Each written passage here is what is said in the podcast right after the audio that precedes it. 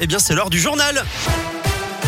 Et à Lyon, le journal, c'est bien sûr avec Philippe Lapierre. Salut Philippe. Salut Eric, salut à tous. Ça roule comment Ça roule ça bien roule bien pour Ouais. l'instant sur les routes lyonnaises. Pas de difficulté à signaler. Je vous rappelle qu'il y a de légères perturbations dans les transports en commun lyonnais aujourd'hui avec une nouvelle journée de grève des chauffeurs de bus pour les salaires et les conditions de travail.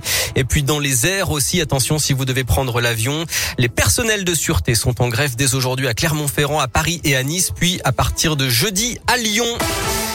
À la une de l'actu à Lyon bientôt, un nouveau festival organisé par le Loup Rugby. Les premiers noms des invités sont sortis ce matin. Six artistes dont Stromae dont de retour cette année après quatre ans d'absence. Encore une fois, j'aimerais lever mon verre à ceux qui n'en ont pas. Il y aura aussi le groupe de hip-hop américain Black Eyed Peas.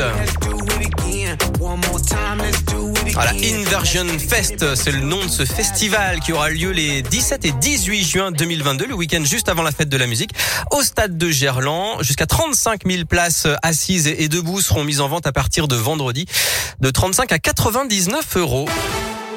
Dans l'actu à Lyon, première réunion publique ce soir, retour du projet d'aménagement de la rive droite du Rhône, c'est à 18h en mairie. Le maire Grégory Doucet et la métropole de Lyon veulent moins de voitures en centre-ville et réduire le nombre de voies de circulation sur les quais de la Presqu'île, ainsi que sous le tunnel de la Croix-Rousse. Les écologistes veulent également accorder une place plus importante à un bus ou à un tramway pour desservir l'ouest lyonnais depuis la Pardieu d'ici 2028. La manif des avocats aujourd'hui, ils vont se rassembler dans une heure devant la préfecture du Rhône. Comme partout en France, ils dénoncent un projet de loi qui remettrait en cause, selon eux, le secret professionnel. Et puis dans l'actu aussi, un millier de classes fermées en France, un taux d'incidence qui dépasse les 100 cas pour 100 000 habitants. L'épidémie de Covid semble repartir, mais aucun confinement n'est prévu de près ou de loin, assure ce matin Gabriel Attal, le porte-parole du gouvernement.